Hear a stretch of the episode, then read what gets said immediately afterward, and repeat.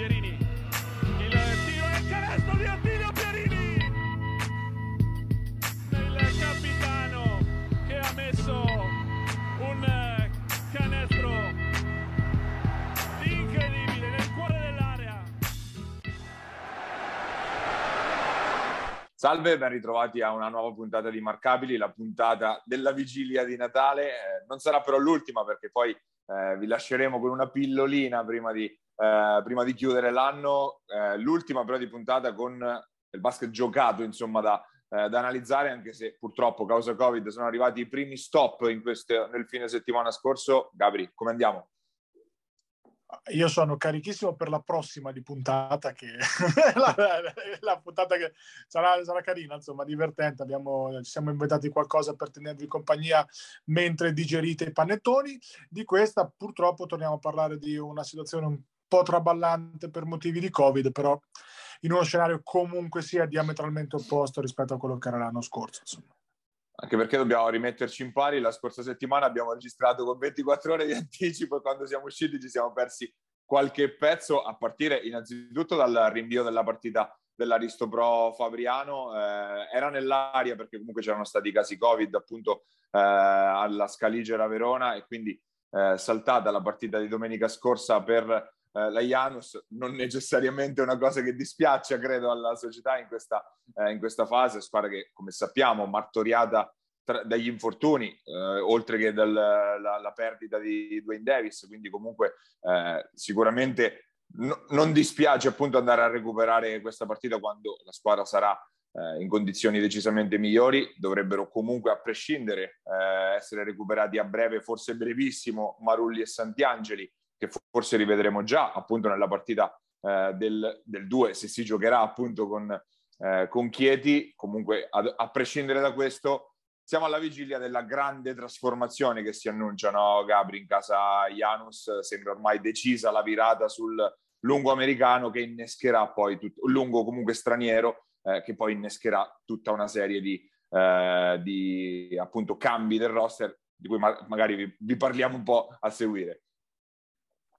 Ma eh, sì, innanzitutto ovviamente è stata accolta bene il, rinvio, insomma, sempre meglio giocarsene comunque a, al pieno, no? A, più o meno al pieno le partite, nel senso sia da una parte che dall'altra, quindi ben venga stavolta per Fabriano, dopo 15 anni di spiga, avere una botta di fortuna isperata, direi che può andare bene. Poi, insomma, parlare di fortuna quando c'è di mezzo il Covid è sempre una roba, una roba un po' borderline. Ad ogni modo, eh, sembra un po' definita, no? Paglia la, la nuova conformazione della Janus, vediamo qualche piccolo spoiler, mm, niente di confermato, niente di ufficiale, vediamo quello che è arrivato a noi come, eh, come, come informazioni anche leggendo un po' di tagli che sono stati fatti a destra e a sinistra, non ultimo, insomma, eh, che, mm, quello, la scelta anche che ha fatto Chieti di non andare appunto su Rush, come avevamo detto settimana scor- scorsa, ma andare su Sims. Eh, insomma, qualche piccolo movimento c'è stato e adesso Paglia vi spiega quella che dovrebbe essere la nuova eh, Ristopo Fabriano, assumendosene le responsabilità. Eh sì, come sempre quando si parla di mercato poi bisogna assumersi la responsabilità di quello che uno riesce a reperire no? tra le chiacchiere e le voci che girano. Comunque sembra che la Janus sia in movimento sull'asse con Orzi Nuovi, diciamo, perché ehm, potrebbe essere Aaron Epps il, il, nome per il lungo che dovrebbe eh, inserire appunto la, eh, l'Aristo Pro, l'altro nome che era uscito è quello di Miles Carter che non, non sta soddisfacendo molto a Brindisi, quindi in, in, Serie A, quindi questi due sono i nomi che sono ballati per appunto il ruolo del lungo che ricordiamo per essere americano deve avere già il visto, quindi deve essere già eh, un giocatore tesserato in Italia oppure essere un giocatore comunitario, il che come abbiamo detto già da un mese a questa parte restringe molto il campo. E ovviamente però se viene inserito un lungo qualcosa si fa anche in uscita, quindi il nome che è uscito da, anche no, non solo dalle nostre fonti di prima mano, ma anche appunto da newsletter piuttosto che siti e giornali, è che quello di, potrebbe essere Baldassarre il sacrificato e fare il percorso inverso, quindi andare proprio ad Orzinovi che appunto eh, tagliando apps cerca un rinforzo, un rinforzo sotto canestro. A questo punto però si riapre anche la partita nel reparto esterni e il nome che è uscito è quello di Spanghero appunto per dare una mano in cabina di regia perché ovviamente far fare da solo a Marulli e confinare Smith soltanto nel ruolo di playmaker eh, sembra un po', sembra, sembra, è evidente che sia un po' poco, insomma sarebbe tutta questa più o meno la, la ristrutturazione, magari i nomi, poi come sempre qualche, qualche jolly esce sempre fuori, ma la struttura in ogni caso comunque in linea di massima sarà questa.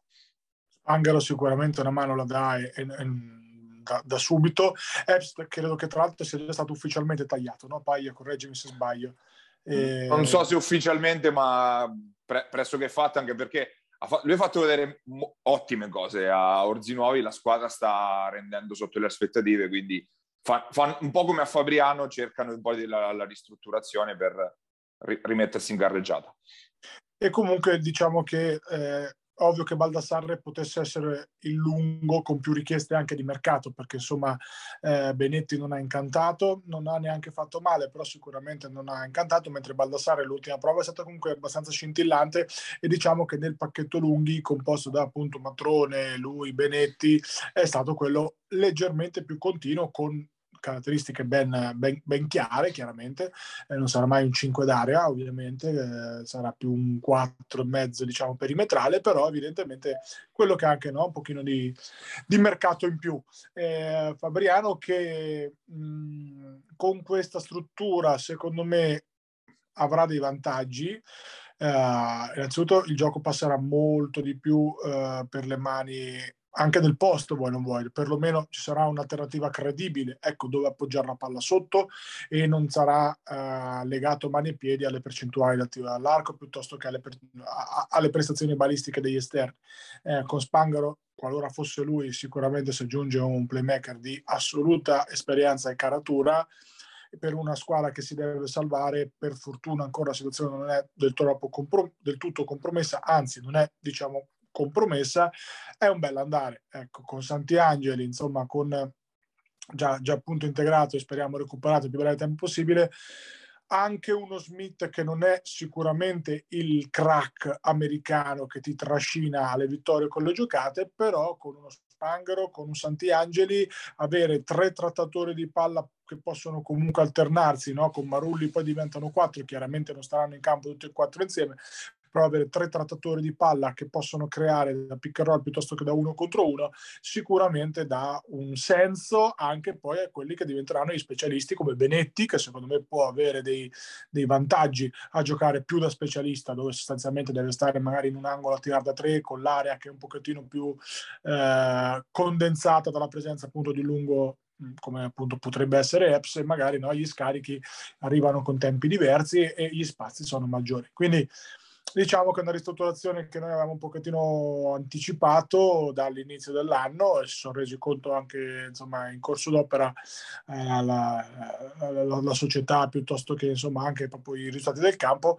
Ora speriamo che questo sia insomma no, la, cosa giusta da fare. Ecco se non altro lo scossone è arrivato e poi scendendo anche di categoria poi ne parleremo gli scossoni ne stanno arrivando parecchio insomma di, di questi periodi eh, eh, per ricordare rapidamente, per chiudere il discorso Fabriano, appunto che la Risto Pro, se sarà confermato, scenderà in campo domenica 2 gennaio. La 2, appunto, a differenza degli altri campionati, gioca con questo turno, ritorna in campo all'inizio del nuovo anno sul campo di Chieti, è partita che appunto anche questa fa parte di quelle da non perdere perché Chieti è due punti sopra alla, all'Aristo Pro, sei punti contro i quattro dei bianco-blu, quindi sarebbe fondamentale riuscire a prenderseli, ammesso che si riesca a giocare, perché come dicevamo ora si stanno moltiplicando i casi di rinvio dettati dal Covid, speriamo che appunto eh, si riesca appunto a scendere, a scendere in campo. Intanto noi passiamo a parlare di Serie B perché anche in Serie B appunto il Covid ha iniziato a fare capolino, domenica scorsa ha saltato proprio in extremis la partita di Ancona sul campo di Rimini, la squadra è arrivata anche al palazzetto fisicamente eh, ma è eh, esploso di fatto domenica mattina tutto il, il, il, il, focolaio in casa Rimini, focolaio anche piuttosto esteso, quindi situazione anche parecchio complicata adesso per eh, la squadra di coach Mattia Ferrari, eh, ancora che è rimasta a riposo, hanno giocato eh, tutte le altre. Ehm, la, vittoria di Senigallia sul campo di Montegranaro era eh, diciamo la partita di cartello perché comunque coinvolgeva per noi due squadre della nostra regione, Senigallia che eh, se vogliamo, quest'anno mostra il miglior volto nelle partite più difficili e spesso eh, fatica in quelle teoricamente più semplici. È vero che la Sudor veniva dal fresco cambio di allenatore con l'arrivo di coach Cagnazzo e questa è una notizia che ci hanno bruciato appunto la scorsa settimana. Avevamo, avevo, anzi, avevo detto che probabilmente si sarebbe aspettato la partita di Senigallia, invece ha accelerato la dirigenza e ha voluto effettuare subito appunto il, l'esonero di Pat Baldiraghi, eh, inserito appunto eh, allenatore conosciutissimo dalle nostre parti, tanti anni eh, a Iesi, Cagnazzo, l'esordio che non è stato fortunato, la Sudor che ci ha provato, soprattutto tra terzo e quarto quarto era riuscito a mettere i bastoni tra le ruote alla Golden Gas, è mancato un po' il, il, il, il vero aggancio e poi Senigallia che con qualche guizzo di Giannini e Bedin alla fine ha chiuso i conti. Allora, innanzitutto io devo fare un po' di complimenti in giro. Il primo è a Pat Baldiraghi per come ha preso l'esonero con uno stile super, insomma, cena di squadra per salutarli tutti e devo dire che questo va, va, va merito, no? perché comunque sia spesso un esonero viene preso con astio, invece tanto di cappello a, a coach Baldiraghi che chiaramente paga delle colpe magari non, non, tutto, non, del tutto sue, comunque la squadra è quella che è, però ci sta che una società come la Sutor, con, nuovi, con un cambio importante di presidenza, che potrebbe essere il, il, preludio anche forse a un riassetto dal punto di vista proprio di budget e di, e di dimensione, diciamo Sutor, un riassetto verso l'alto, perlomeno quello che si mormora insomma a, a Radio Mercato di sicuro il, il, fatto che sia stato annunciato giovedì il nuovo allenatore il venerdì il cambio di proprietà, è facile fare l'associazione tra le due cose. E poi voglio fare ancora il complimento assoluto perché hanno preso un allenatore sicuramente di livello, che per me è un mistero come non abbia trovato squadra uh, negli ultimi anni, perché è vero che quest'anno si è voluto avvicinare per motivi familiari, le panchine chiaramente quando ti avvicini, lui è de, del, del Maceratese, insomma le panchine Macer- sono poche. Macerata proprio, qui ecco, ma, eh, ok, quindi vicino, vicino di casa di Paglia. Però parliamo comunque di un allenatore che eh, ha fatto molto bene a Iesi, se poi finito con un esonero, ma in una situazione molto particolare, in Lega 2 innanzitutto. Eh, l'anno scorso comunque viene da una salvezza con una squadra buona, ma comunque con una salvezza anche lì salito in corso. Insomma, un allenatore di assoluto livello e che secondo me è, è veramente strano che non abbia, non abbia trovato squadra prima. Quindi mh, sicuramente questo va, fa onore alla Sutor e soprattutto è un messaggio molto chiaro. Noi la Serie B vogliamo provarci a tenersela stretta nonostante le difficoltà. Eh, per andare alla partita, Paglione, mh, una partita di rara bruttezza secondo me, per, per veramente tantissimi motivi.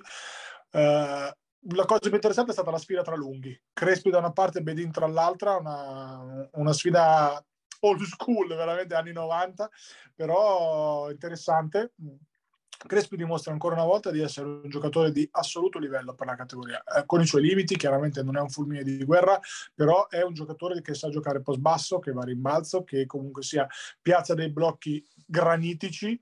Il problema lì è che manca un po' di talento sugli esterni. Ecco, eh, Galippo non è buon figlio, l'abbiamo detto più di una volta, e Murabito è altalenante, ma secondo me è altalenante più perché non è uno che si genera i tiri da solo, ma i tiri devono venire generati da altri, lui chiaramente li, li concretizza e questo è il problema che un po' caratterizza ora eh, la Sutor, proprio prendere dei vantaggi sugli esterni. Ecco.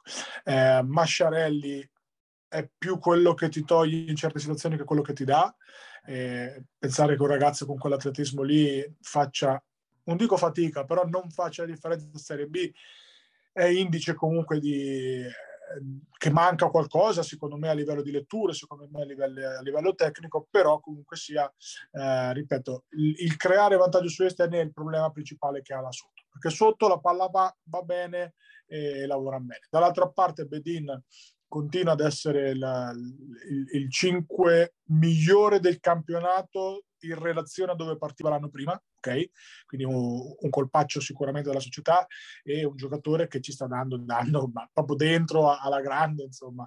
Ovvio che poi la partita l'ha vinta Giannini con le bombe, con delle percentuali a tre punti importanti, eh, con delle giocate anche importanti sotto stress, una Senigallia che comunque sia stata sempre abbastanza in controllo, ha, insomma la, la Sotto ha provato a rifarsi sotto in un paio di occasioni, però è stata molto brava la Golden Gas a rispondere ai parziali con dei controparziali, sempre guidato comunque in maniera magistrale dalla regia di un Giacomini che non forza mai e che fa quasi sempre la, la cosa giusta anche quando è meno appariscente eh, e, Varaskin forse ha giocato la peggior partita da quando è lì, ma parliamo di uno che comunque sta viaggiando in doppia cifra e vicino alla doppia doppia, quindi ogni tanto può sbagliare anche lui. Però ecco, una Golden Gas che io eh, l'avevo anticipato poteva essere il trappolone no? dalla settimana scorsa, non cade nel trappolone e questa è già una, una grande notizia. Sicuramente passa un grande Natale Senigallia che penso avrebbe messo la firma per arrivarci con otto vittorie e cinque sconfitte, quindi bilancio largamente positivo per la Golden Gas che di fatto affianca Ancona in classifica, quindi due squadre che con diverse ambizioni appunto in questo campionato, ehm, tra quelle che sono scese in campo ovviamente eh, molto delle nostre era ovviamente nella zona della nella zona salvezza e di, appunto di successi ne sono arrivati zero perché abbiamo parlato della Sutor ma eh, sconfitte una è arrivata quella pesante di Iesi sul campo di Faenza eh, subendo anche 101 punti, ma come abbiamo detto già nelle scorse settimane, Iesi sta cambiando faccia in, questi, in, queste ore, in queste ore letteralmente perché comunque è uscito anche Fioravanti dal, dal contratto che lo legava all'Aurora, quindi siamo già a tre giocatori lasciati andare, due che sono arrivati e quindi verosimilmente ne potrebbe arrivare anche un altro a gennaio. E, eh, quindi Iesi che come dicevamo è difficile anche da valutare in tutto questo marasma che si sta, che si sta creando per cercare appunto l'equilibrio della squadra che verrà e dall'altra la sconfitta di Civitanova di cui facciamo anche fatica a parlare immagino Gabri. Allora, partiamo un attimo da Iesi, facciamo un piccolo riassunto delle mosse di mercato. Eh, sono Meglio. stati lasciati andare Fabi, eh, Fioravanti e Calvi, che secondo me faranno comodo a parecchie squadre sul, nella metà medio-bassa della classifica anche del nostro girone e sono arrivati, come già detto, uh, Guy, Rocchi e arriverà sicuramente un, un, altro giocatore nel ruolo di penso 3-4, anche perché Nelson, come abbiamo detto, purtroppo non dà garanzie uh, fisiche, uh, è stato sottoposto, come sapete, a un nuovo intervento e quindi non dà garanzie fisiche. Quindi io direi di tralasciare un pochettino la partita di Iesi, non perché non sia importante, ma perché appunto Iesi al di là del guado di un cambio pelle molto molto importante. Certo, prendere 100 punti non è mai una cosa piacevole, però dall'altra parte c'è una Faenza che ha cambiato allenatore e ha preso un allenatore top per la categoria, eh, che probabilmente eh, servirà per rilanciare l'ambizione di una squadra che secondo me lotterà e probabilmente centrerà mi sbilancio un post ai playoff perché comunque eh, la squadra è molto buona e Vico si è visto che insomma domenica scorsa eh, ancora può dire la sua ma non è che eh, lo scopriamo certo oggi insomma ecco una squadra lunga profonda eh, che aveva probabilmente bisogno di un cambio dopo la, la sbornia da vittoria di Supercoppa che forse aveva dato delle certezze diverse, quindi c'è stata un po' un, la necessità di un cambio e sicuramente Cosigarelli è, è, è, la cosa giusta da fare. Quindi Faenza rientrerà. Civitanova, Paglia, introducila tu perché io ancora sto sanguinando malamente, una roba incredibile. Prova tu, Beh. poi io mi adatto. Virtus eh, sicuramente per diciamo 38 minuti la più bella dell'anno, ampiamente stava meritando decisamente senza appello la vittoria sul campo di Cesena. Cesena che è vero era senza Genovese e Mascherpa, ma Virtus comunque senza Costa a sua volta. E, eh, comunque squadra che ha girato a mille, controllato la partita, è arrivata anche a più 17 nel, nel terzo quarto, è riuscita a respingere anche un primo assalto di Cesena che era tornata a meno 3 con le bombe di Vallasciani e Guerra negli ultimi minuti, poi l'ultimo minuto veramente è successo di tutto, due bombe irreali di Brivi dall'angolo, un paio di palle perse sanguinose e poi quel fischio nel finale, un fallo antisportivo molto molto dubbio che ha regalato di fatto i due liberi che hanno spariato le carte e che hanno consegnato una vittoria nella quale probabilmente neanche Cesena credeva più e riascoltando la telecronaca della partita, ascoltando i colleghi di Cesena, l'avevano già battezzata come partita persa, ma perché obiettivamente vi consigliamo se riuscite di recuperare gli ultimi due o tre minuti perché è stato un Arachiri di quelli, non so se ti viene qualche ricordo a memoria, magari i 13 punti di McGrady, ma perché qui in questo caso non c'è un giocatore solo, ma o meglio, ci sarebbe anche Brighi che è un po' fatto il, il protagonista, ma un Arachiri clamoroso e che fa, fa malissimo perché sia per, perché comunque se l'era meritata questa Virtus e poi perché erano due punti che potevano veramente spariare, eh, spariare le carte lì in basso. Un Jolly che stava pescando la Virtus importantissimo. Mamma mia, non me la fa ricordare, faccio fatica ancora, veramente è stato un colpo durissimo.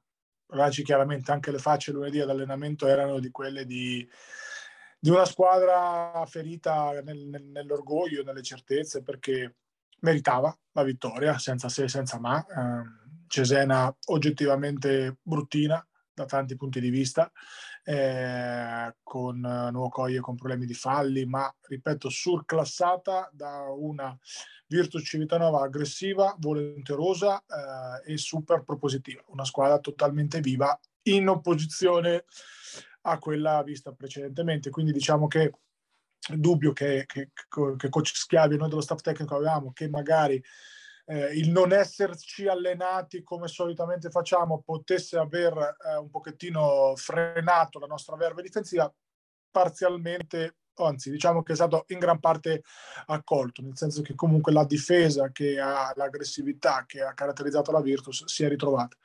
Una partita dominata, meritata, che faccio fatica a definire una sconfitta, nel senso che è ovvio che i due punti li prende Cesena non me ne voglia coach Tassinari, non è una vittoria di una squadra con le palle, è una vittoria di una squadra che ha trovato un canestro senza senso, di talento, di un giocatore assolutamente di talento come Brighi, Montegranaro, sponda poderosa, se lo ricorda bene, ma è un suicidio della Virtus, insomma, eh, Paglia. Stavi ogni volta, No, che ogni volta che vedo Brighi sembra Shved, quindi poi vai a vedere le medie, un giocatore sì che dà una mano, ma sicuramente non una prima punta anche di questa, di questa Cesena, ma era ovvio anche che in assenza di Genovese e Mascherpa fosse lui uno dei deputati a salire, infatti alla fine sono stati lui e Anumba un po' a sparigliare la partita nell'ultimo quarto. Però, però, ripeto, una Virtus che nell'ultimo minuto non ha superato la metà campo, ha buttato le ortiche due rimesse contro una pressione neanche neanche ossessiva, diciamo, di, di, Cesena, una Cesena che è rientrata in campo mettendo un po' più le mani addosso, però come hai detto bene tu, la Virtus c'era, il problema è che poi si è pagato il non avere il Valerio Costa, che non voglio dire che Valerio Costa sarebbe stato il salvatore della patria, ma non avere un giocatore che dall'inizio della stagione è deputato a gestire determinate situazioni sotto pressione, quello che appunto dovrà andare a fare Valerio, è stato poi il, quello che insomma un pochettino ha spariato le carte, perché ripeto è stato un suicidio clamoroso di, della, della, squadra, ho visto lacrime culminate nel, nel, nel fallo di, di, Felicioni, ma ripeto non è un fischio che ha cambiato la partita, quella è la punta dell'iceberg, ma è tutto quello no, che anche perché lì eri già, eri già su 70 pari a 4 secondi dalla fine, dopo essere stato a più 9 a un minuto dalla fine, ovvio che l'avessi già persa prima, persa o esatto. comunque esatto. non vinta prima. Era indirizzata, era una squadra che come ha detto Coach Schiavi abbiamo fatto degli errori tutti, a partire da noi dallo staff tecnico piuttosto che poi giocatori in campo in cui in cui sembrava troppo bello per essere vero, parliamoci chiaramente. Perché vero, vero. Così, ma che anche perché però... è stata anche una serata in cui si è fatto molto canestro anche da fuori, quindi anche quello ti era devo, Ti devo dire che, che, che, ultimamente sta facendo un po' più canestro, no, anche perché meno di prima era impossibile, parliamoci chiaramente, insomma, un ti ha col 18% da 3, perlomeno arrivare a un 28 non sarebbe male.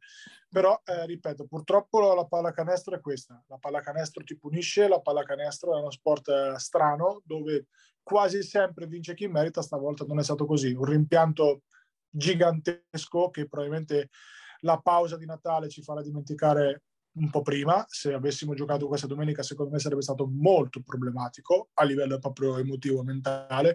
Adesso c'è tempo, magari dal mercato arriverà qualcosa, non lo so, spero che ce lo facciano sapere a breve.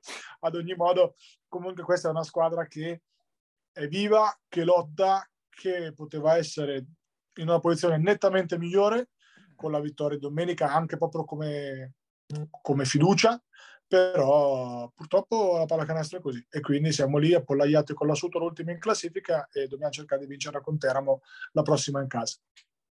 Esatto, Teramo che è reduce invece dal, dal, dal, rovescio pesantino subito in casa nel derby con Roseto, Roseto che ha dominato ma ormai è in stato di grazia quest'anno la Liofil Cam trascinata dai 400 spettatori arrivati per il derby che è sempre un pelino sentito. E... Abbondanti, 400 abbondanti. rumorosi più IVA. abbondanti. Esatto. 400 più IVA arrivati abbondanti. al Palascapriano e, del Roseto, della quale ormai ci siamo, ci siamo spellati le mani in questi, in questi mesi, eh, Valerio Moroso di nuovo dominante, 14 più 7 più 7 in una ventina di minuti, quindi Però, guarda, il solito dominio. Dirò, mm. Ti dirò meno del, del, delle ultime uscite, ah, cioè, le ultime uscite era da Kevin Durant, parliamoci chiaramente. Questo è stato un Valerio versione Draymond Green, cioè ha, non so quanti assist ha fatto, poi le statistiche lasciano sempre, ecco, sette, eh, come mi fai giustamente segno, ha fatto il playmaker questa partita qua, ci fa capire la grandezza di questo giocatore oltre a livello di QI, di talento, tutto quello che vi pare, sta tirando con delle percentuali scandalosamente alte, quel che volete, ma ha fatto il playmaker. Guardatevi la partita se non l'avete vista, io Rosetto la guardo sempre, tra le mille che guardo tutte le settimane, ovviamente le partite di cui parliamo più eh, le altre.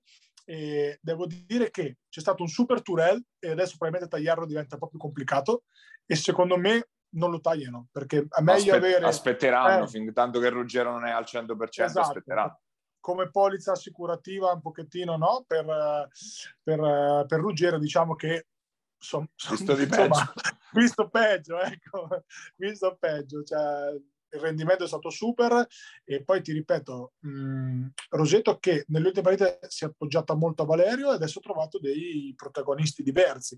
Questa squadra qua è una squadra che è infinitamente in questo momento in fiducia, super, super consapevole dei propri mezzi e quello che io trovo drammatico per le contender è che secondo me in difesa possa fare molto meglio molto molto meglio. Cioè adesso non ne hanno bisogno perché fanno 90 punti 80 quelli che sono tutte le domeniche appunto come diciamo con interpreti diversi ma questa squadra qua con questo pubblico con questo entusiasmo e con questo Valerio che è nettamente l'MVP del, del girone ma proprio neanche iniziamo a parlarne se si finisse di giocare oggi sarebbe comunque l'MVP con un girone, con un girone insomma, da giocare.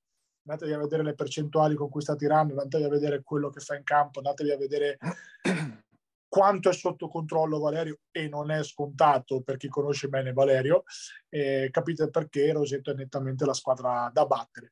Teramo dall'altra parte battagliera, come sempre, non brillantissima in attacco, molto legata alle, anche qua secondo me come sempre, eh, legata molto alle iniziative di Bertocco che è un gran bello attaccante, gioca da 3, da 4, da 2, fa un po' quello che vuole, è un grande attaccante, non un giocatore che ti rapisca magari dal punto di vista estetico e difensivamente qualche dubbio lo lascia, però sicuramente è un buon giocatore. Eh, mancava, per onore di cronaca, Bottioni e difensivamente sicuramente è mancato qualcosa alla Renova in attacco No, anche perché Cucco ha fatto un pochettino quello che voleva, ha tirato tanto, ha portato palla, ha giocato pick and roll ed è, è dimostrato che insomma a briglia sciolta questo fa canestro, ma, ma lo sapevamo già. Ecco. Quindi una, una, Teramo che naviga in una zona di classifica dove ce l'aspettavamo, appena a ridosso della zona playoff, secondo me un po' sotto a, a quella che è perlomeno quello che hanno speso e sicuramente quello che poteva essere fatto meglio. Ma come hai detto tu, Paia, questa Roseto qua è uno spettacolo da guardare. Cioè, quando avete modo, guardatela se vi piace la pallacanestro anche un pochettino di un certo tipo, perché vedrete una squadra che gioca veramente bene, di esperienza e super solida. E Roseto che quindi approfitta anche dell'altra partita rinviata in questo questo fine settimana il derby di Rieti che era un pelino atteso ma che appunto è saltato sempre ormai purtroppo il covid che è iniziato a colpire pesantemente da questo punto di vista. Ha colpito in casa NPC Rieti appunto e quindi anche questa partita che era appunto attesissima anche per designare un po' il ruolo di principale anti-Roseto è andata rinviata. Eh, Roseto che ne approfitta e allunga a più 6 momentaneamente in classifica ma appunto andrà letta più avanti la classifica anche perché eh, ora anche diverse squadre si stanno muovendo sul mercato, qualcosa abbiamo già detto delle nostre, ma beh, appunto come dicevi giustamente Gabri, Roseto deve anche valutare questa situazione del, dell'assetto con, il, con, l'ingresso di May, valutare appunto la posizione di Turell, visto che i senior ora sono otto, si parla anche di un altro under nel ruolo di lungo per dare un appunto un po' di fiato a Valerio Amoroso che va gestito comunque fisicamente da qua alla fine si parla di magari Esec che potrebbe arrivare scendendo appunto dalla 2 e eh, appunto segno che comunque la volontà di provarci fino in fondo c'è, Dici? non è che ne, ave- che non è che ne avevamo Dici, eh? Grandi dubbi. Arriva sec perché erano corti, Paia. Siccome sono corti, mettiamolo dentro. Non vuole. Ragazzi, Zampogna cosa sta facendo nelle ultime due o tre partite? Cioè, Zampogna, anche lui, non ha fiducia debordante, sta facendo canestri ignorantissimi, ha la fiducia del capo perché il, il 33 gliela passa, gliela passa volentieri e quindi dateci un po' a giocare voi. Secondo me, ripeto, eh, ad oggi ti direi che l'anti-Roseto non c'è, ma se ci fosse è, è Rimini, come, come ti posso dire, no? come roster, come tutto. Adesso magari la rivediamo a gennaio, forse anche loro qualcosina fanno in termini di mercato.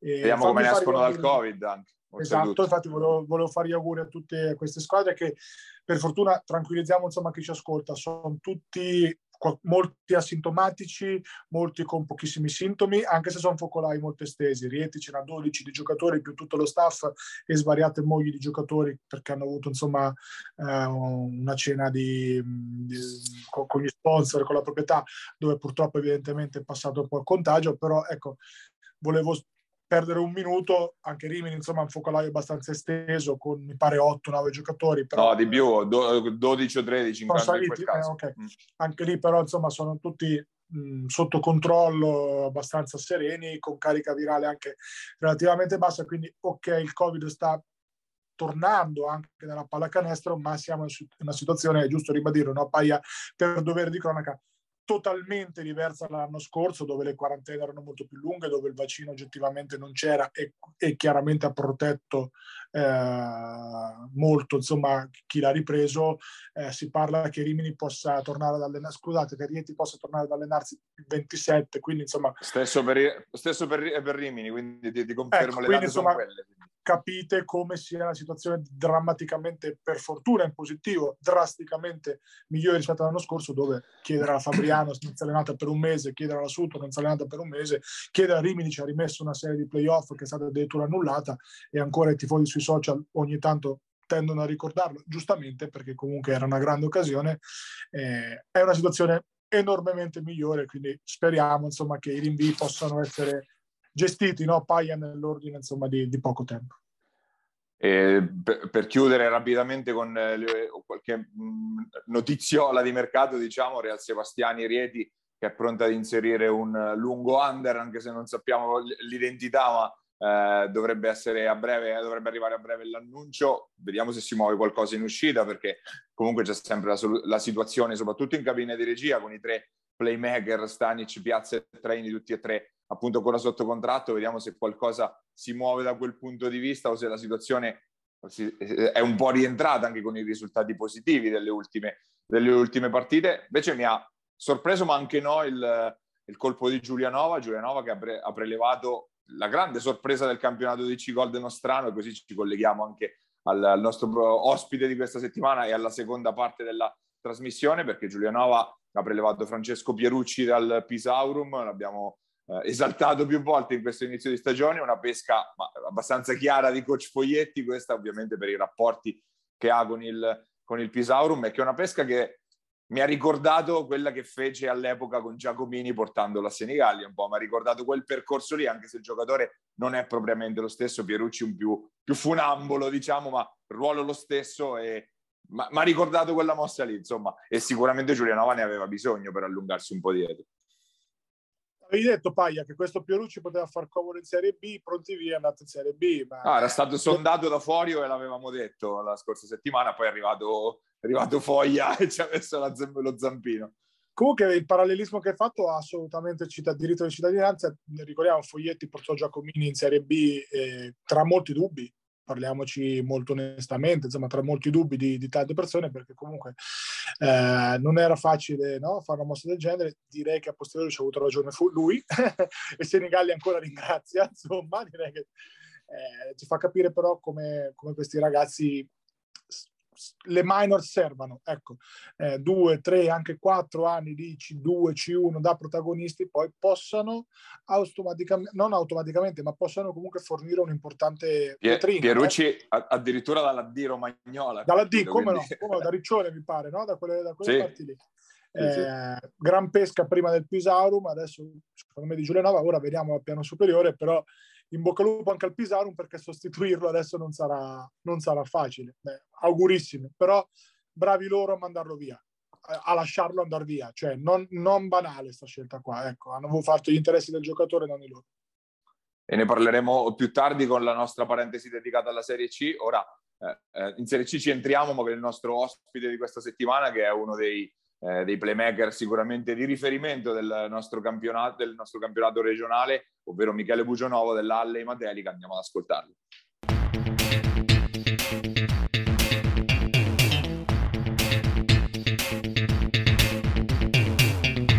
Nostro ospite questa settimana abbiamo Michele Bugionovo, il playmaker della Halle Matelica. Innanzitutto grazie di aver accettato il nostro invito.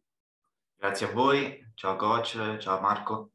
Super Mike. E partiamo ovviamente dalla, dalla fine, ovvero dalla, dalla stagione che sta, che appena, della quale si è conclusa la prima metà, se vogliamo, per la Halle Matelica, una Halle che comanda la classifica, una sola sconfitta rimediata contro Assisi. State rispettando i piani, no? Direi, Miki. Sì, decisamente. Eh, siamo stati costruiti comunque per eh, competere per i primi posti. Eh, fino, fino, adesso abbiamo perso solo lì ad Assisi, comunque con alcune assenze, tra cui la mia e quella di Aris Geniak, che si è infortunato dopo qualche minuto e una partita diciamo storta perché comunque abbiamo perso di un punto eh, dopo un tempo supplementare.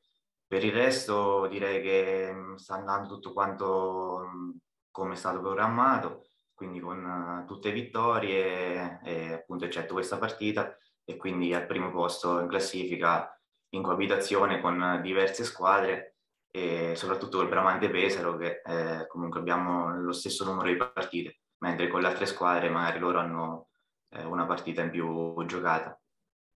E appunto tutti attendevano appunto questa sfida con, il Bramante che si doveva giocare sabato scorso sul parquet di Villa Fastigi, partita rinviata per un caso di positività al Covid di un giocatore del, del Bramante. Eh, credi che sia, il, campionato finora non ha dissipato tutte le nubi? Pensi che sia solo quella la sfida per la, la vetta, cioè Matelica Bramante che sia un vero dualismo che si possa allargare, come la vedi questa corsa alla, alla, alla Serie B che poi è parecchio anche più complicata perché si allargherà anche all'Abruzzo?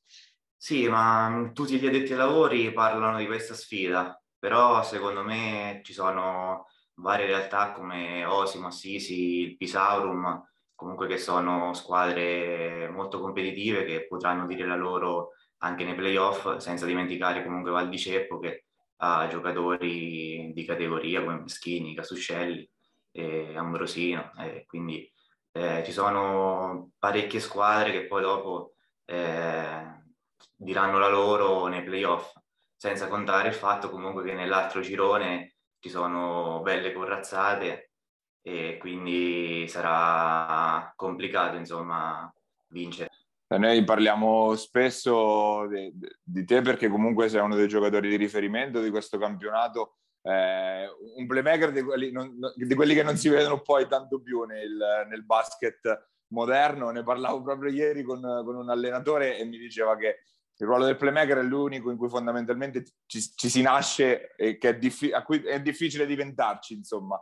Tu ti ci ritrovi un po' in questa cosa e che percorso hai fatto per diventare un playmaker. Ti faccio un esempio, noi parliamo spesso anche di, di Eugenio Rivali, che è un giocatore che come caratteristiche ti somiglia ad un livello leggermente superiore, lui nasce come scorer e poi si trasforma nel, nel playmaker playmaker. Tu che percorso hai fatto invece?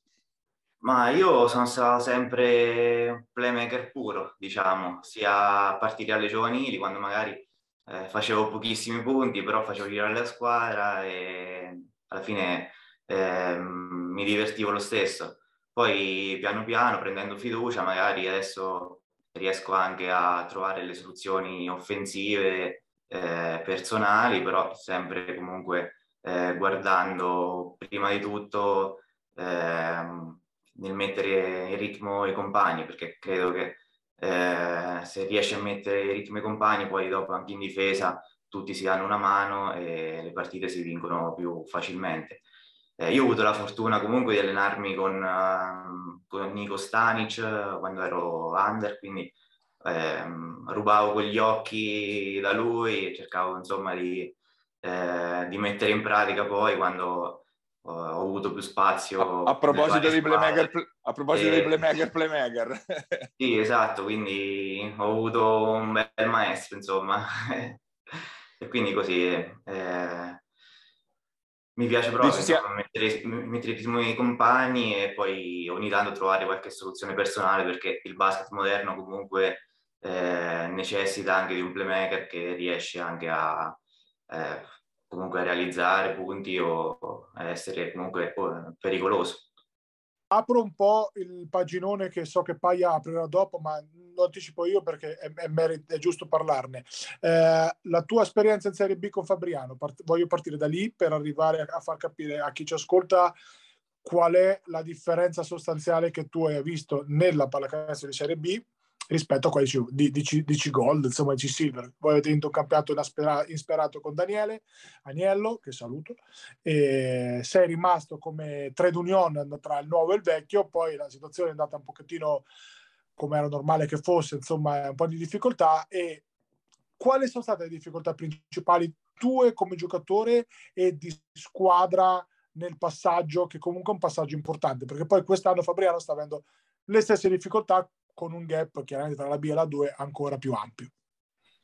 Allora, la principale differenza è quella fisica atletica. Diciamo che in Serie B si va molto più veloce, hai tempo di letture decisamente più, più brevi e quindi quella è la principale differenza. Poi dal punto di vista tecnico, eh, secondo me non c'è poi tutta questa, eh, esatto. questo gap tra le due categorie, tra C Gold e B. Invece dal punto di vista diciamo di strutture fisiche e atletiche eh, sicuramente la differenza si nota.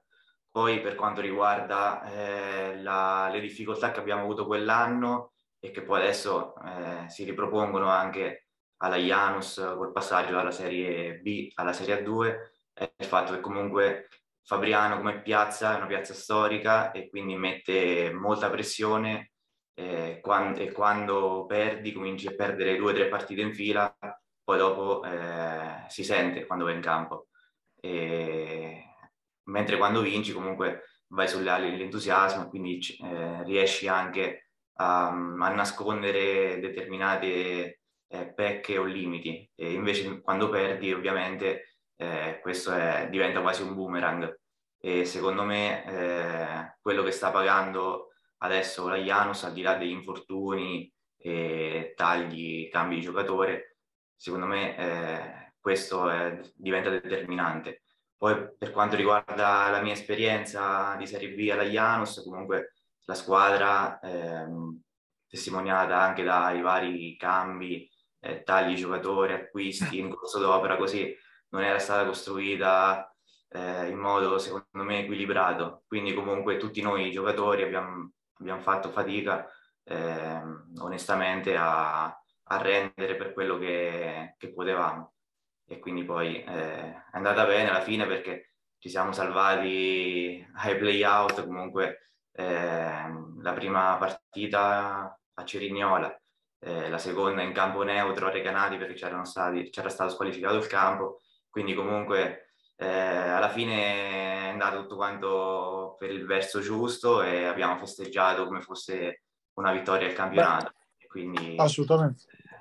Di, voi a Mattenica, Michi, voi Mattenica, scusami, voi allenate tanto, vero? Se non sbaglio fate anche comunque qualche mattina o comunque come, come squadra, adesso tralasciando magari chi, chi lavora, eh, eccetera. Mi volevo agganciare a questo, a questo discorso qua. Secondo te, visto che ehm, hai fatto notare giustamente che c'è un gap fisico, no? l'allenarsi così, avere a disposizione la, la, dei giocatori professionisti, comunque Matelica ne ha parecchi, può magari ricucire quel gap presunto che ci potrebbe essere come una squadra forse un po' più talentuosa, perlomeno offensivamente come Bramante, che però, eh, avendo tanti giocatori che lavorano, chiaramente fa solo, fa solo pomeriggi. Cioè, il vostro allenarvi di più, magari fare un pochettino no? la settimana più da, da Serie B, da professionisti, secondo te può andare a ricucire, specie quando si parla di playoff, un gap? È un po' questa l'idea?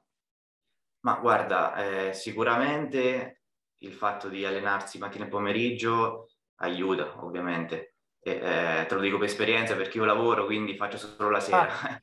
insieme certo. a Bistani. E, e i ragazzi che vanno a scuola, mentre gli, al- gli altri comunque fanno un paio di mattine e più la sera con noi.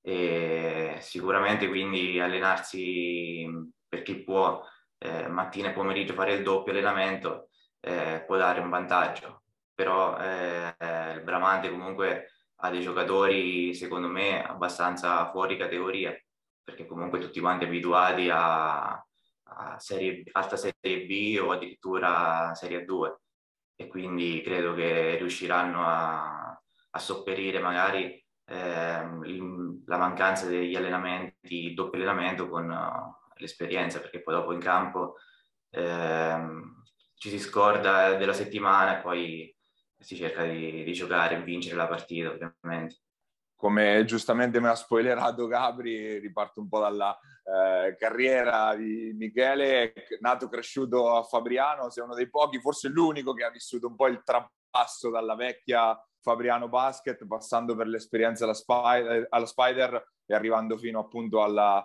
eh, alla scalata con la Janus, iniziata appunto dal, dal fondo. Eh, lo, lo, credo anche incrociato all'epoca della Serie D quando era ancora proprio un under emergente Michele e poi dopo salito fino appunto alla Serie B, un lungo percorso appunto tutto comunque la costante è stata appunto la presenza a Fabriano eh, io ti chiedo eh, qua, dei, dei diversi, delle diverse esperienze di questi tre periodi diciamo ma mh, mm, poi magari contestualizzalo tu qual è stata la, la vittoria o il campionato o l'esperienza più, più, esaltante. Noi avevamo parlato qualche mese fa con, eh, con Simone Lupacchini ci, ci, parlò appunto di quella rocambolesca della vittoria della Serie C in un campionato che forse non volevano neanche fare poi a un certo punto all'inizio dell'anno. Però qual è stata quella che tu hai sentito più tua, diciamo, in questa, nel, tutta la tua lunga esperienza fabrianese? Sì, eh, direi l'anno di, di, Serie C che abbiamo vinto il campionato e siamo andati in Serie B, quell'anno lì, che è 2016-2017. Eh, l'anno lì, quell'anno lì, insomma, eh, è rimasto nel cuore sia di noi giocatori che penso della gente che è venuta a vederci ogni partita.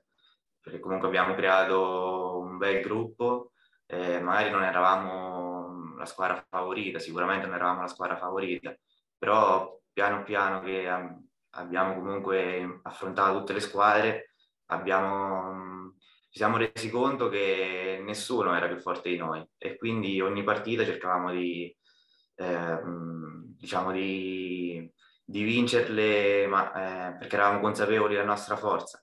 Comunque avevamo un bel quintetto e da, da noi nessuno comunque eh, secondo me c'era superiore al di là mm, di Civitanova magari sulla carta eh, era più forte perché avevano Andreani, Amoroso, Marinelli, Maddaloni, tutti, tutti loro, Vallasciani, adesso i primi mi, vengono in mente, Felicioni. E quindi però siamo andati là e abbiamo battuto a casa loro e, e quindi quello, quella partita lì secondo me ci ha dato quel click mentale che ci, ci ha fatto dire ok, ci siamo, possiamo vincere. Poi dopo eh, abbiamo fatto i playoff, mi pare che abbiamo fatto 2-0 in finale con Pedaso, più 20, più 25, adesso non mi ricordo, tutte e due le partite.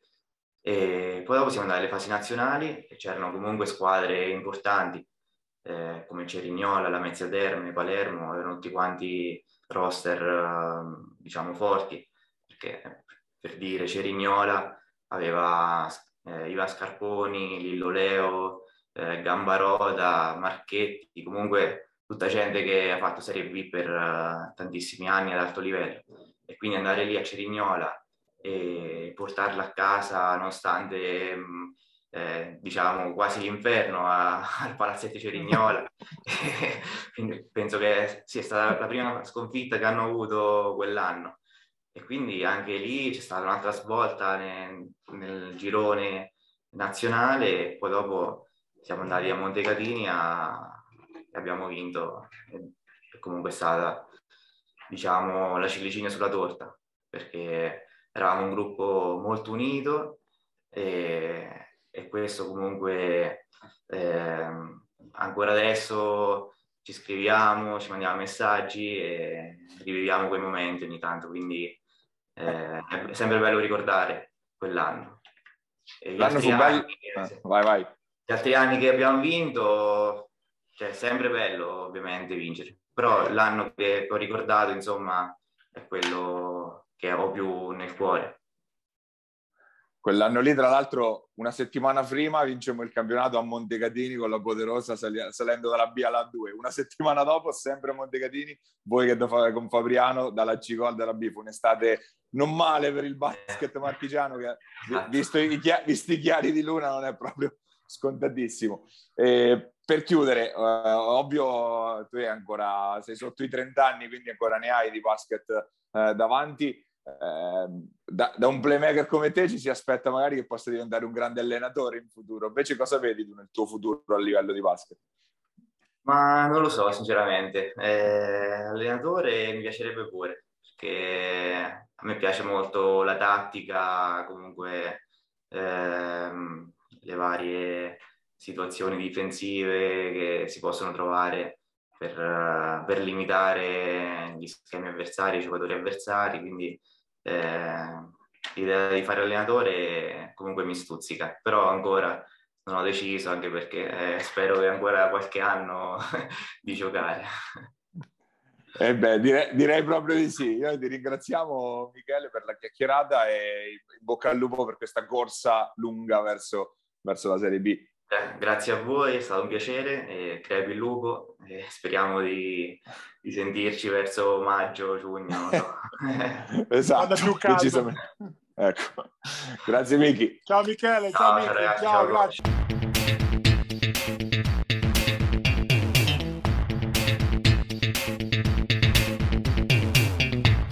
Ed era Michele Bugianovo, playmaker della Alley Matelica, con la quale eh, così eh, entriamo nel, nella parte della trasmissione dedicata appunto alla Serie C. Partiamo dalla Gold, ma come abbiamo detto appunto con, con Michele è saltato il big match attesissimo che doveva dare anche indicazioni su chi era un po' la squadra che comandava diciamo nel girone Marche Umbria, sfida tra eh, il Bramante Pesaro e la Vigor Matelica, eh, doveva giocarsi sabato scorso, rinviata, data da destinarsi, tra l'altro stiamo aspettando anche di capire quando si recupera, dovrebbe eh, essere fatto eh, obbligatoriamente entro il mese di gennaio, quindi non si potrà andare tanto per, per le lunghe, partita che dicevamo rinviata a, casa, a causa di un, ca, eh, un, caso di Covid all'interno della squadra del Bramante. Eh, il, la, appunto, il rinvio di questa partita ha aperto un po' il, la strada alle inseguitrici no? per l'aggancio eh, in vetta. Assisi ha sofferto, ma è riuscita a venirne fuori anche da Porto Sant'Elpidio, conferma il suo grande inizio di stagione la, la squadra Umbra, eh, vittorie anche per il Pisaurum che nonostante appunto come dicevamo in precedenza la partenza di Pierucci che andrà comunque eh, sostituito eh, fa il suo e rimane, e rimane scia, non rimane scia invece questo forse è il risultato davvero sorprendente del fine settimana, una Robu Rosimo che dopo l'aver sfoderato la miglior partita, partita dell'anno contro il Bramante Pesaro conferma di essere un po' una squadra capace di tutto il contrario di tutto prendendone 20 a San Benedetto. Il più classico dei cali di tensione, direi, dopo, dopo la grande prestazione, la, la, la, ecco, come dicevo, come dicevo, classico calo di tensione, tanto andiamo giù e vinciamo, e ecco la bastonata che arriva puntuale in classico stile Osimaro degli ultimi anni, in casa una squadra che di altissima classifica, in trasferta una, una squadra completamente diversa, quindi sicuramente un avversario sottovalutato, ma mai sottovalutare nessuno, specie le squadre affamate e comunque discretamente in salute come San Benedetto, perché alla fine vuoi non vuoi... Eh, ha strappato quelle due o tre vittorie importanti, questa è chiaramente la più importante, è aggrappata a una salvezza concreta, insomma che gli vuoi dire? Saltato anche il derby Umbro, Todi e Valdiceppo, sempre per motivi... Foligno Valdiceppo. Foligno, Foligno Valdiceppo. Foligno Valdiceppo, Valdiceppo, quindi insomma qualche piccolo, qualche piccolo problemino anche lì c'è, però insomma, speriamo che possano recuperare. Eh, come hai detto tu, Pai, adesso l'incognita è capire Pisaurum come va a sostituire Pierucci, perché chiaramente è un giocatore importante. Eh, c'è la suggestione no, che tu abbiamo dicevi prima fuori onda, che è più una suggestione che altro, quella di vedere Maggiotto andare da, dal padre a giocare. esatto, però non penso che, che, Montemarciano si liberi del proprio miglior giocatore in maniera così, così facile. E continua questa crisi per Falconaro dove ormai sembra abbastanza chiaro che è un pochettino la stagione andata si parla di tante cessioni in arrivo, di una mezza rivoluzione, di, di porte un po' girevoli, insomma, con tante squadre alla, alla finestra, perché Sant'Elpidio, che continua insomma, il suo momentaccio, 52 punti in casa, eh, al netto degli infortuni sono comunque un po' pochini, è evidente che serva qualcuno da affiancare a Boffini, eh, che possa essere Bini, che possa essere, secondo me Bini perfetto per sostituire Morresi come come tipo di giocatore, lo stesso tipo di giocatore sostanzialmente, quindi ecco, caratteristiche diverse, ma siamo lì. Eh, idem Tolentino, con, uh, di cui poi parleremo magari più tardi, però insomma Falconara sembra poter uh, essere la squadra eh, ormai insomma non dico spacciata ma quasi che possa comunque lasciare andare qualcuno e vediamo perché comunque secondo me sarà un mercato interessante anche in C-Silver Paglia dove eh, c'è qualche suggestione? C'è. Eh sì, eh, la Falconara può essere l'incognita, ma l'incognita appunto sul fronte mercato perché comunque quei due o tre giocatori veramente importanti li ha, infatti è anche quella la, la, sorpresa nel rendimento che ha avuto perché non è sicuramente una squadra da zero vittorie, questa qua anche alla luce di quello che aveva fatto vedere nelle primissime uscite stagionali invece si è proprio disunita alla lunga la, eh, la squadra di Coach Reggiani. Vediamo che fine mm. fanno, appunto, li hai detti, i due nomi pregiati ovviamente sono Chiorri e Bini, ma comunque ci sono anche tanti ragazzi under da poter piazzare qua e là, anche lo stesso Polonara che è un giocatore che in C-Gold comunque può far comodo a qualche, o magari in C-Silver a qualcuno per dare una mano sotto canestro e a quanto pare però forse la C-Silver è quella più più in movimento perché paradossalmente se vogliamo quelle ambiziose vere in C-Gold sono già attrezzate in forma quindi le abbiamo, le abbiamo viste. Osimo che in settimana aveva aggiunto un tassello prelevando da, eh, dalla C-Gold di Ferrara un altro esterno Mandel per dare una mano alle,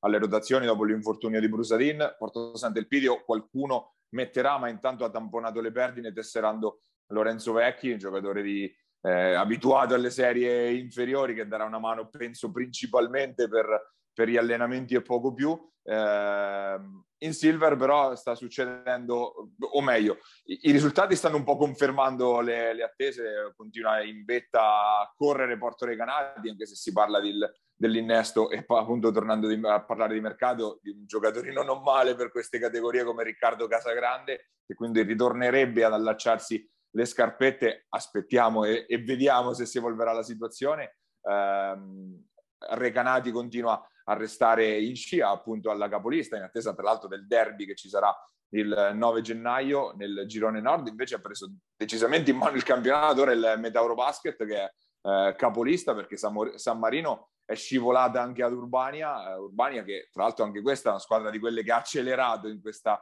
eh, in questa fase del, della stagione, Montemarciano invece nel recupero della mirabolante Coppa del Centenario è andata a prendersi la vittoria su Acqualagna conquistando le attesissime Final Four e um, Montemarciano che appunto resta un pelo indietro rispetto comunque alle, alle big del girone A. Questo è il panorama generale che però potrebbe essere appunto eh, sconvolto un po' da questa, da, da, dal caso, chiamiamolo caso, ma fa, fa sorridere ovviamente, caso Falconara, soprattutto guardando verso Tolentino, Tolentino che resta sul fondo della classifica del girone B e ovviamente scontentissima di questo del rendimento della prima metà di stagione, verosimilmente qualcosa, qualcosa si farà da quelle parti. Allora, Montemarciano deve recuperare Cogliesi, quindi comunque una partita tutto sommato molto alla carta, quindi diciamo che virtualmente a due punti da, da Fossombrone.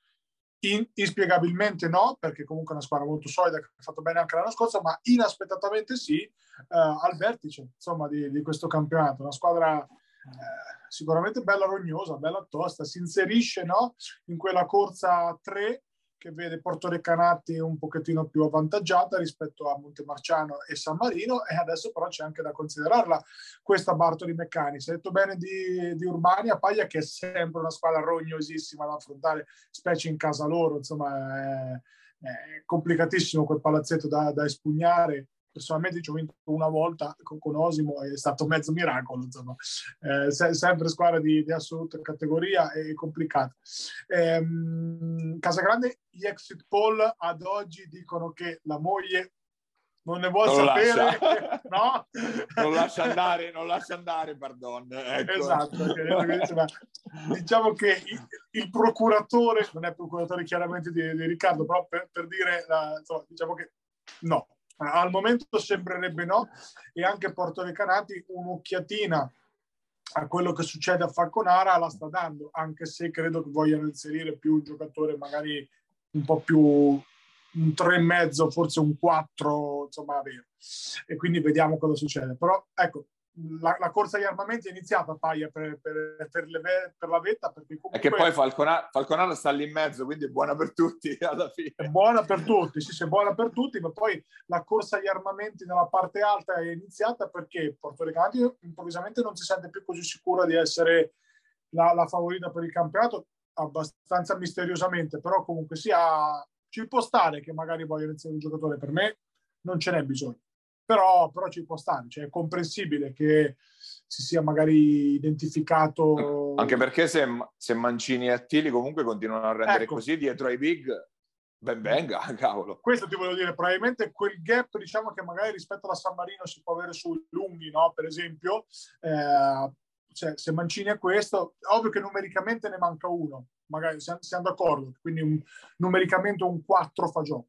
Ok, siamo tutti d'accordo. Però anche avere una conformazione un po' più small ball, un po' più eh, insomma run and gun, con magari Rudy, in qualche, Rudy Redolf in qualche momento da 4, roba del genere, potrebbe non essere in un campionato di C-Silver dove mancano i lunghi forti forti, cioè c'è Baldoni che però c'ha appunto Portrecati, ci sono i due di San Marino, insomma... Eh, e, di, cost, no? di, Coste di Urbania che è un 2,15 li ha messi sotto però a Raschi e Saboni è stata quella anche la, una delle chiavi della bella stagione che sta facendo Urbania infatti un, un, campanello d'allarme è arrivato, un campanello, insomma, è una piccola preoccupazione per dire ok, noi chi ci mettiamo fisicamente no, su, sulle squadre così, così grosse. Poi ai playoff dipende sempre con chi ti accoppi, perché la form- dipende, è tutto lì. Cioè, magari uno fa la squadra per fare la corsa su San Marino, poi non becchi San Marino, becchi Urbania, ti faccio degli esempi stupidi, con cui ti accoppi peggio e magari vai fuori, perché i playoff so, sono una bestiaccia.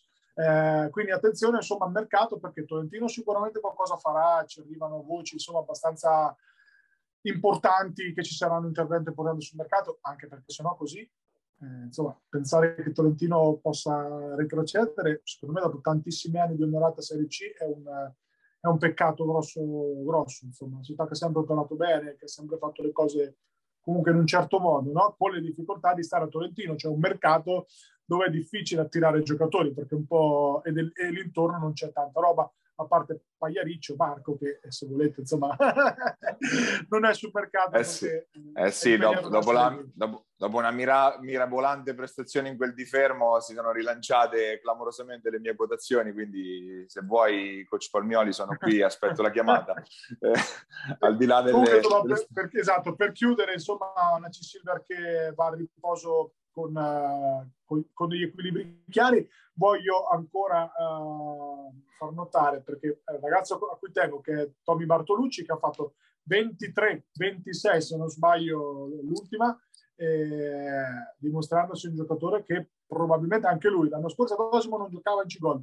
Un passo indietro C-Silver da protagonista per un grande allenatore come Padovano, probabilmente è pronto anche per fare un pensierino magari a giocare da under in Serie B l'anno prossimo, perché no? Insomma, è un classe 2003 con tante immagini di miglioramento, però ecco, sicuramente la C-Gold è una categoria che, che, può tenere. E non è un caso che, che Recanati, quando Tommy vada bene, vinca e quando Tommy, che comunque fa il playmaker, ha un paio di giornate a vuoto, faccia un pochettino più fatica. Non voglio dire che è il giocatore più importante, assolutamente no, è una squadra molto corale, molto di sistema, però per riallacciarmi al discorso di, di Bugionovo prima, avere un playmaker ordinato e con qualche punto nelle mani nella pallacanestro moderna è sicuramente una cosa che, che ti aiuta.